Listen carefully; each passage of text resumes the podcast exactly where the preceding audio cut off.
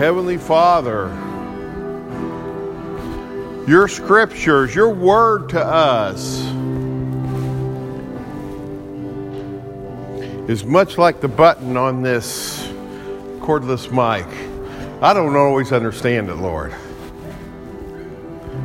But I trust in you. I trust in your word. And I trust if I start to follow your word, Lord, you will mold me and shape me. And Lord, you'll take this messed up life and you'll make something beautiful out of it. You will take the mistakes and turn them into your glory. You'll take the sin and break the chain, but use it to bring honor and glory to your name. I don't understand it, Lord, but that's how you do it. And for that, Lord, we are truly, truly thankful.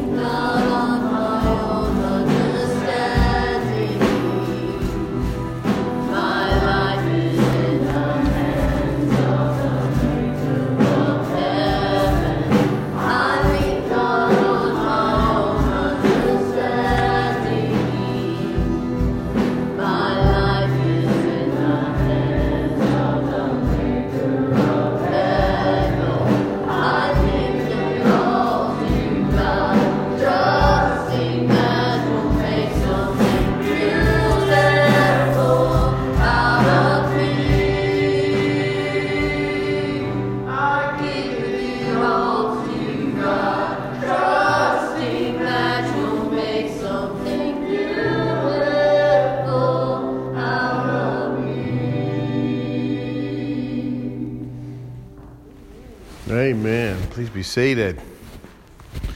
Our scripture comes out of the book of Matthew, chapter 4, verses 1 through 11. Let us read that, then we'll move on. Then Jesus was led by the Spirit into the wilderness to be tempted by the devil. He fasted 40 days and 40 nights, and afterwards he was famished. The tempter came and said to him, if you are the Son of God, command these stones to become loaves of bread. But Jesus answered, It is written, one does not live by bread alone, but by every word that comes from the mouth of God. Then the devil took him to the holy city and place and placed him on the pinnacle of the temple, saying to him, If you are the Son of God, throw yourselves down, for it is written. He will command his angels concerning you, and their hands they will bear you up, so that you will not dash your foot against a stone. But Jesus said to him, Again, it is written, Do not put the Lord your God to the test. Again, the devil took him to the very high mountain and showed him all the kingdoms of the world and all their splendor. And he said to him, All these I will give you if you will fall down and worship me. And Jesus said to him, Away with you, Satan, for it is written, Worship the Lord your God and serve him only. Then the devil left him, and suddenly angels came and waited on him. This is the word of God for the people of God. There's a whole bunch of theology in there that we don't have time to get.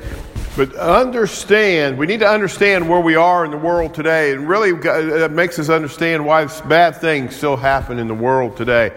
When the world was created, go back to Genesis chapter 2 and 3, or 1 through 3. When the world was created, it was made perfect. It was made perfect in every way. Death had not entered into the world, nor would death enter into the world. Animals didn't eat animals. Uh, everybody was kind of a vegetarian there.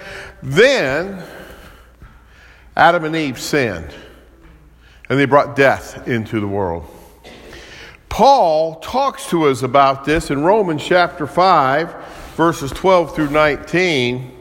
Because of one man, Adam, was Adam and Eve, if you will, uh, because of them, they brought sin and death into the world.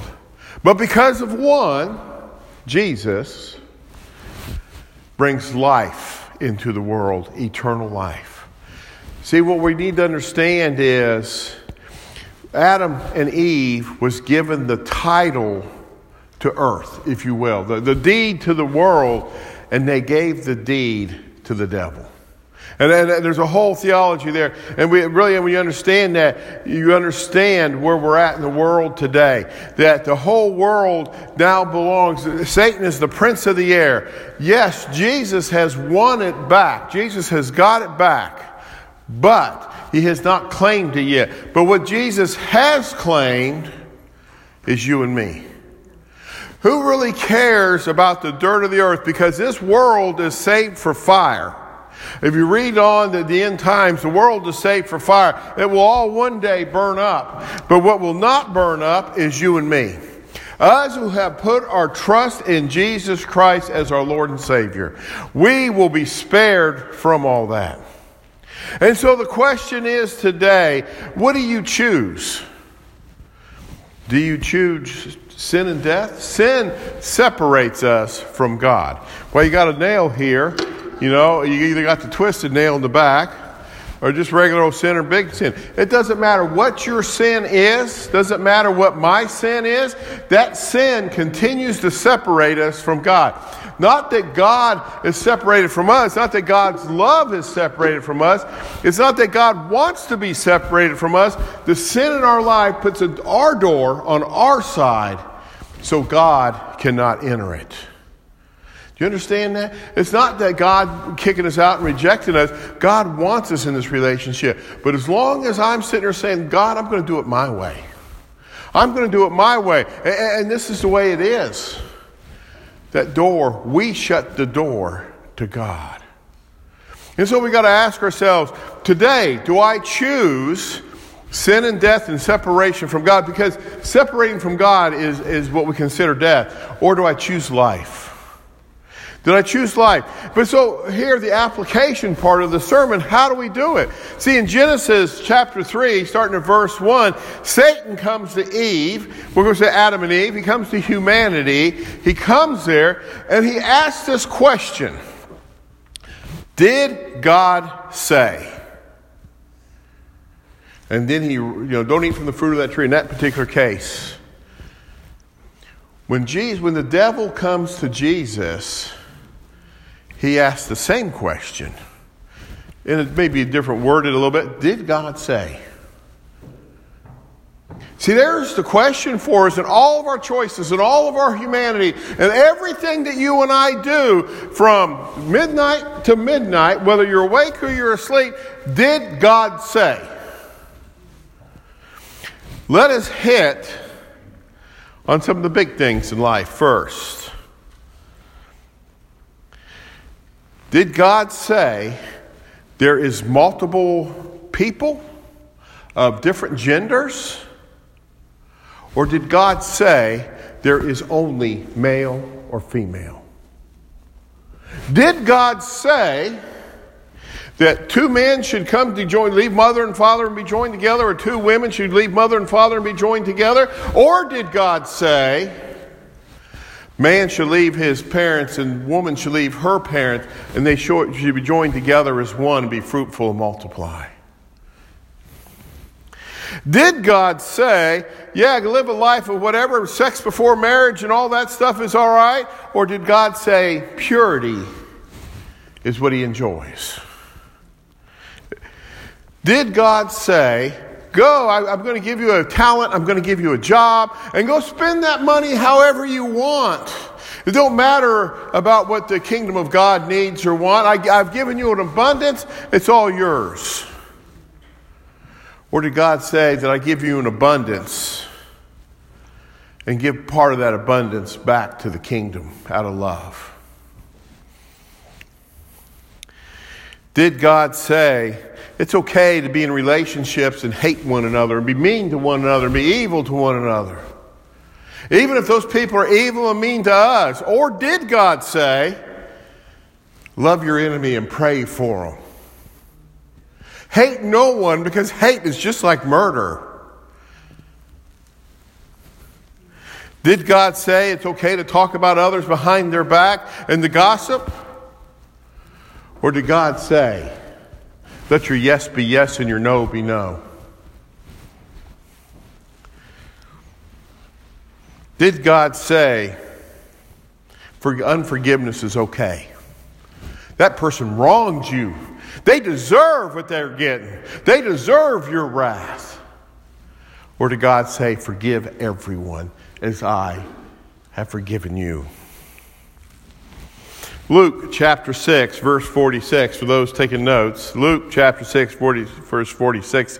Jesus says, Why do you call, your, call me your Lord and you don't do what I say? Why do we dare call Jesus our Lord and not do what he says? Did God say, sit on your tail end? I'm going to just meddle right here. Did God say, sit on your tail end and don't tell anybody about my goodness and my love and my generosity and my forgiveness? Or did God say, go out and make disciples with every person you meet? See, the answer to humanity is in the Word of God. And the question that we have to ask ourselves before we do anything what did God say? But here's the real part on that is am I going to follow what God says?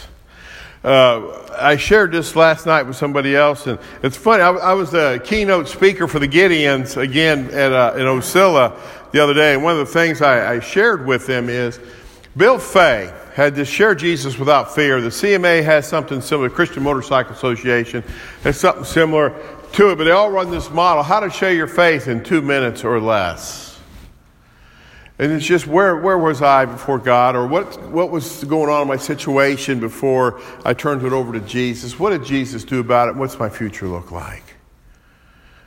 That's it. Do you realize? Uh, we, we were, Tam and I was out at a gathering last night,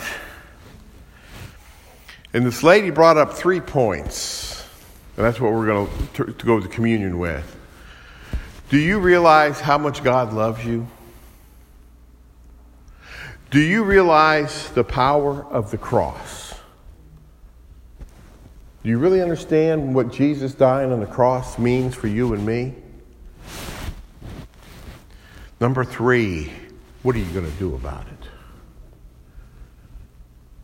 What are you going to do about it?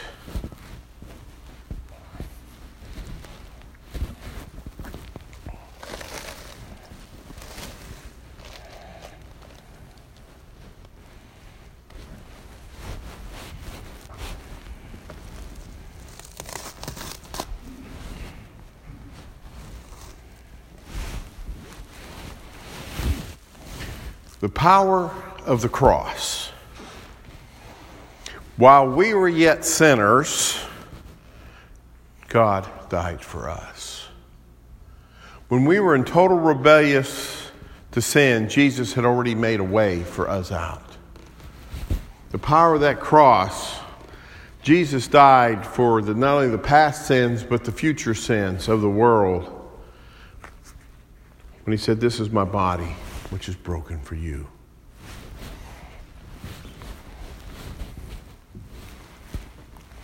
But being beaten, scorned, humiliated, and nailed on the cross was not enough. The power comes. This is the blood which was poured out for you for the forgiveness of sins. The power of the cross is unconditional love and forgiveness. What does God want us to share? Unconditional love and forgiveness. So the God loves you, the power of the cross, what are you going to do about it? Let me tell you, today we got a special treat. Uh, it started off kind of with Savannah. She wanted to help with the Ash Wednesday service, and she liked to work the service. So Savannah and Harrison, correct? I got that right? All right. Two of the youth, I love it when young people want to help and want to be involved in the worship. So, so they're going to come up and help with communion. And then I got Carlos and Alma also going to come up and help with communion. So if your communion people would come up.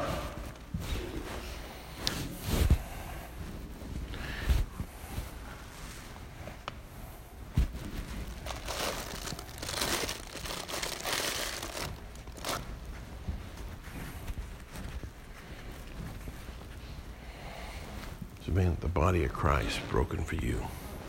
The body of Christ broken for you. Alma, body of Christ broken for you. Carlos, the body of Christ broken for you.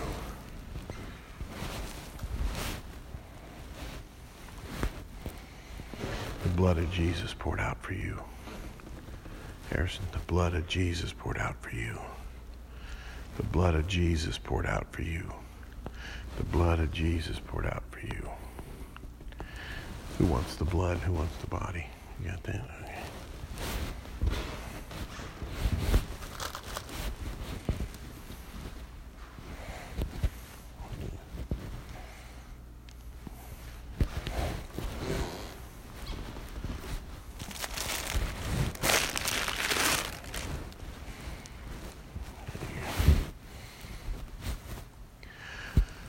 When you're ready, to receive the grace of God, the love of God, the forgiveness of God, to remind us of what He has done for us. Come forward. If you need prayer, come to the altar, open your hands, and I will pray for you. If you want private time, just close your hands. But come now.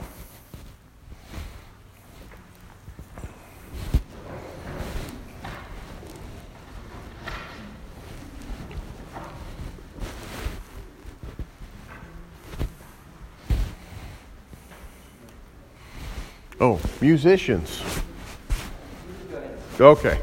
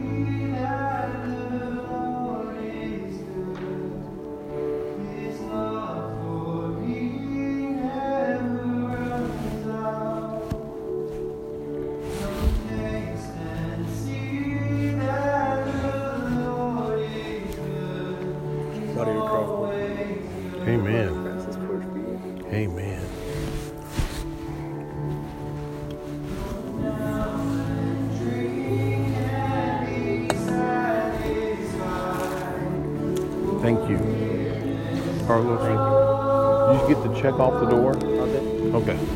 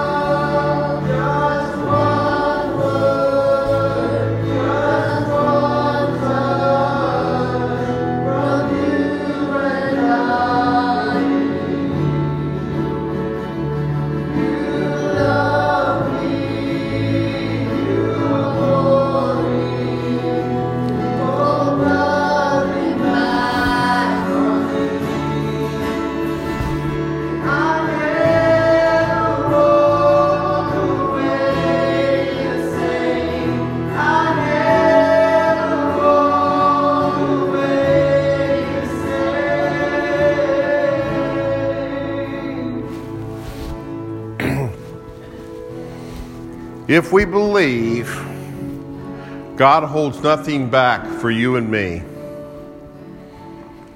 Why would we go out in the world and hold something back from somebody else? If God richly and abundantly gave it to you, He gave it to you to give away. And He will multiply what you give away. How dare us to be in the presence of God and to worship God, to walk out these doors the same way we walked in.